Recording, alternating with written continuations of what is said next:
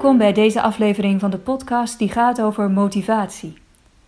Mijn naam is Gwenda Sloenbodien en samen met Koert Visser geef ik trainingen waarin we psychologisch-wetenschappelijke inzichten op een praktische manier ter beschikking stellen.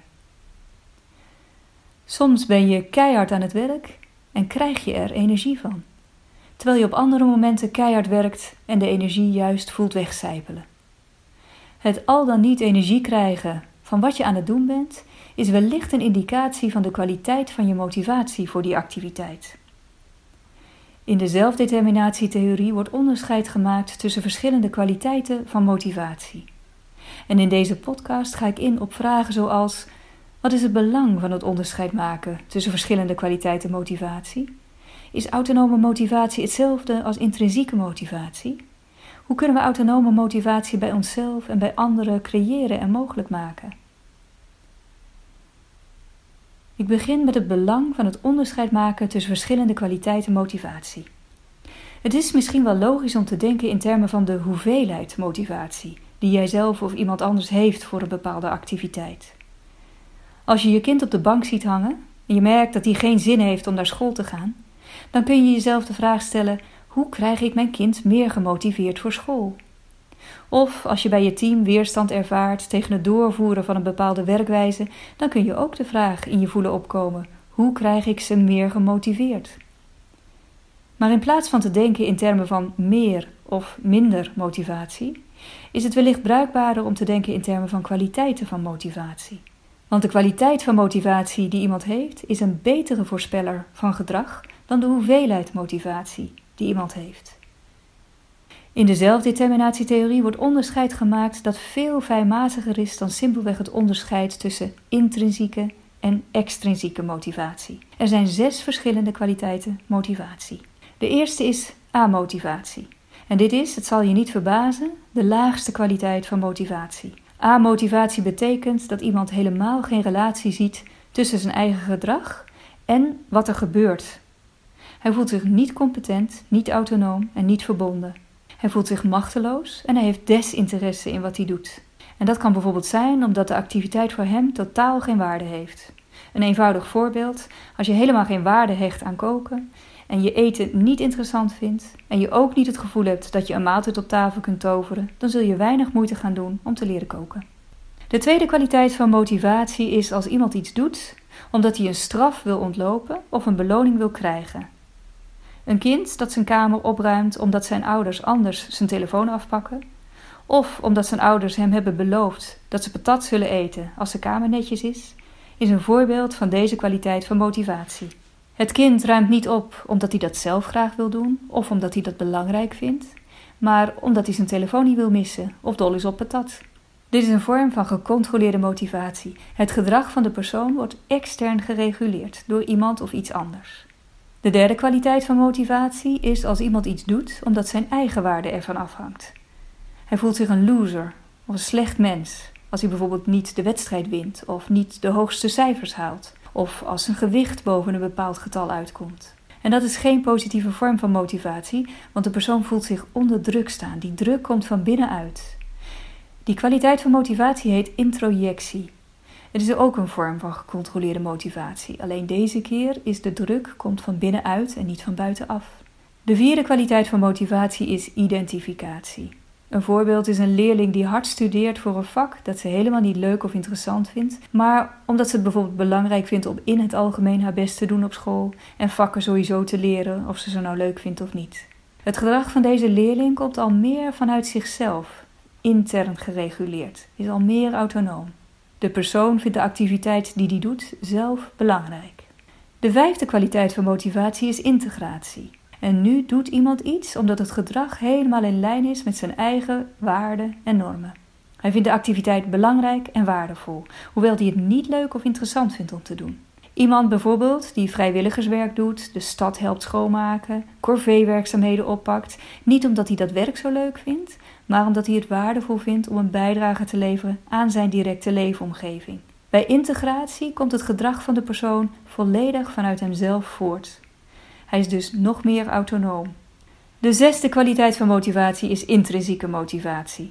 En bij intrinsieke motivatie vindt de persoon de activiteit in zichzelf leuk en interessant om te doen. Hij krijgt er energie van als hij ermee bezig is. Hij doet het graag omdat het hem plezier bezorgt. Zijn gedrag komt helemaal voort vanuit hemzelf. En hij gaat ook volledig op in de activiteit. Een voorbeeld is een kind dat speelt, een jongere die gamet, een volwassene die surft of muziek maakt of een boek schrijft of wat voor activiteit dan ook doet, die de persoon interessant en leuk vindt om te doen. We kunnen dus onderscheid maken tussen gecontroleerde en autonome motivatie. En bij gecontroleerde motivatie is het gedrag niet zo autonoom, is het meer extern gereguleerd. Bij autonome motivatie komt het gedrag voort vanuit de persoon zelf. Als de persoon het gedrag doet, staat hij er helemaal achter om het te doen. Nu is het niet zo dat extrinsieke motivatie geen sterke bron van motivatie kan zijn. Als een docent schreeuwt dat leerlingen stil moeten zijn omdat ze anders moeten nablijven, dan is er een grote kans dat die leerlingen inderdaad vrij snel stil zullen worden. Er is dus een ander probleem met gecontroleerde motivatie en dat is het probleem van de duurzaamheid. De leerlingen zullen stil blijven zolang ze bang zijn voor de straf, maar valt de dreiging van de straf weg, dan valt de motivatie ook weg. Je kind een koekje of geld beloven als het zijn huiswerk maakt of zijn kamer opruimt, zal er waarschijnlijk toe leiden dat het kind gaat doen wat je van hem verwacht. Maar tegelijkertijd verlaagt zijn belangstelling voor zijn huiswerk en voor een nette kamer. En hij ervaart dat hij aan zijn huiswerk gaat of zijn kamer opruimt, niet vanwege de activiteit zelf, maar omdat hij dat koekje of dat geld wil krijgen. Het effect van gecontroleerde motivatie is ook dat mensen de kortste weg naar de gewenste uitkomsten kiezen.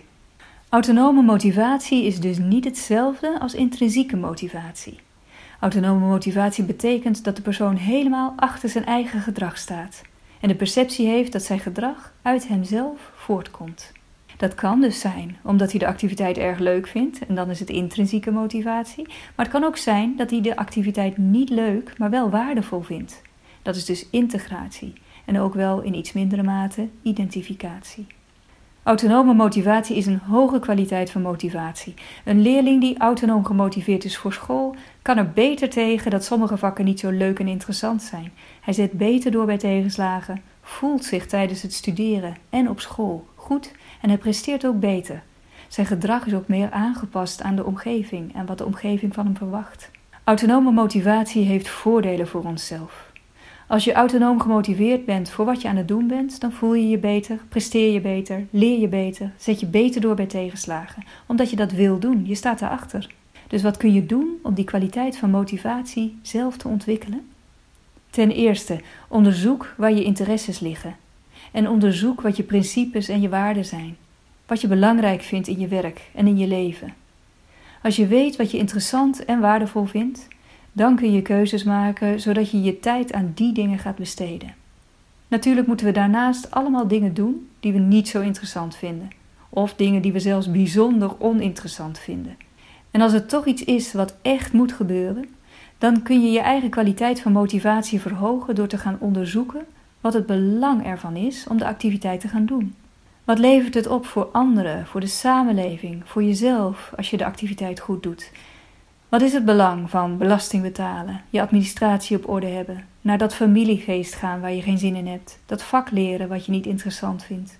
Wat is het belang van schoonmaken, van opruimen, van oefeningen doen, van sporten? Als je het belang en de waarde van een activiteit die je oninteressant vindt leert begrijpen, dan maak je je de waarde ervan meer eigen. Je internaliseert die waarde. En het is dan niet zo dat je automatisch de activiteit ook leuker gaat vinden, maar je staat er wel meer achter als je hem doet, omdat je de waarde en het belang ervan begrijpt. Dus hoe kunnen we autonome motivatie bij anderen mogelijk maken? We kunnen de autonome motivatie bij anderen faciliteren door hen in hun autonomie te ondersteunen. En praktisch ziet dat er zo uit. Betrek mensen bij de besluitvorming. Laat mensen hun eigen initiatieven ontplooien. Bied mensen keuzemogelijkheden. Als je iets van iemand vraagt, geef dan een goede reden, een rationale, waarom dat belangrijk is. En sluit aan en erken het perspectief van anderen. Dus stel je voor dat je merkt dat iemand anders gecontroleerd gemotiveerd is. Of misschien wel dat je zelf gecontroleerd gemotiveerd bent ergens voor. Wat kun je dan doen? De beste manier om te starten met het ontwikkelen van autonome motivatie is om je te realiseren dat iedereen drie psychologische basisbehoeften heeft: de behoefte aan competentie, verbondenheid en aan autonomie. Dus als je merkt dat iemand geen motivatie heeft, of gecontroleerd gemotiveerd is, begin dan eens met het vervullen van diens basisbehoeften of van je eigen basisbehoeften. Dus respecteer zijn gedachten en gevoelens, erken zijn perspectief. Respecteer hem als mens, heb belangstelling. Zo vervul je zijn behoefte aan verbondenheid. Zoek uit wat de persoon interessant en belangrijk vindt en zorg dat hij activiteiten te doen krijgt die hem uitdagen, waarin hij zich competent kan voelen. Benut bijvoorbeeld de vijf dingen die ik hiervoor noemde: besluitvorming, initiatieven, keuzemogelijkheden, rationale geven en erkennen van het perspectief. Want dan ondersteun je hem in zijn autonomie. Hoewel mensen die meer autonoom functioneren ook beter functioneren en ook gelukkiger zijn, is het in de praktijk zo dat iedereen eigenlijk voortdurend een mix heeft van verschillende motivaties. We houden ons bijvoorbeeld aan de verkeersregels omdat we het leuk vinden om ze te leren kennen, of omdat we het belangrijk vinden, of omdat we onszelf alleen respecteren als we de veiligheid van anderen niet in gevaar brengen, of omdat we geen boetes willen krijgen, of niet in de gevangenis willen belanden. Dus meerdere van de kwaliteiten van motivatie kunnen tegelijkertijd aanwezig zijn. Reflecteren op je eigen kwaliteit van motivatie voor de dingen waar je veel van je tijd aan besteedt, dat kan wel een nuttige exercitie zijn. Je leert jezelf beter kennen en je krijgt aanknopingspunten om je eigen functioneren meer autonoom te maken, dus meer in lijn te laten worden met je waarden, principes en interesses. Meer lezen kan bijvoorbeeld in het boek Progressiegesprekken of op deze site. En meer leren kan in de trainingen van Centrum voor Progressiegericht Werken.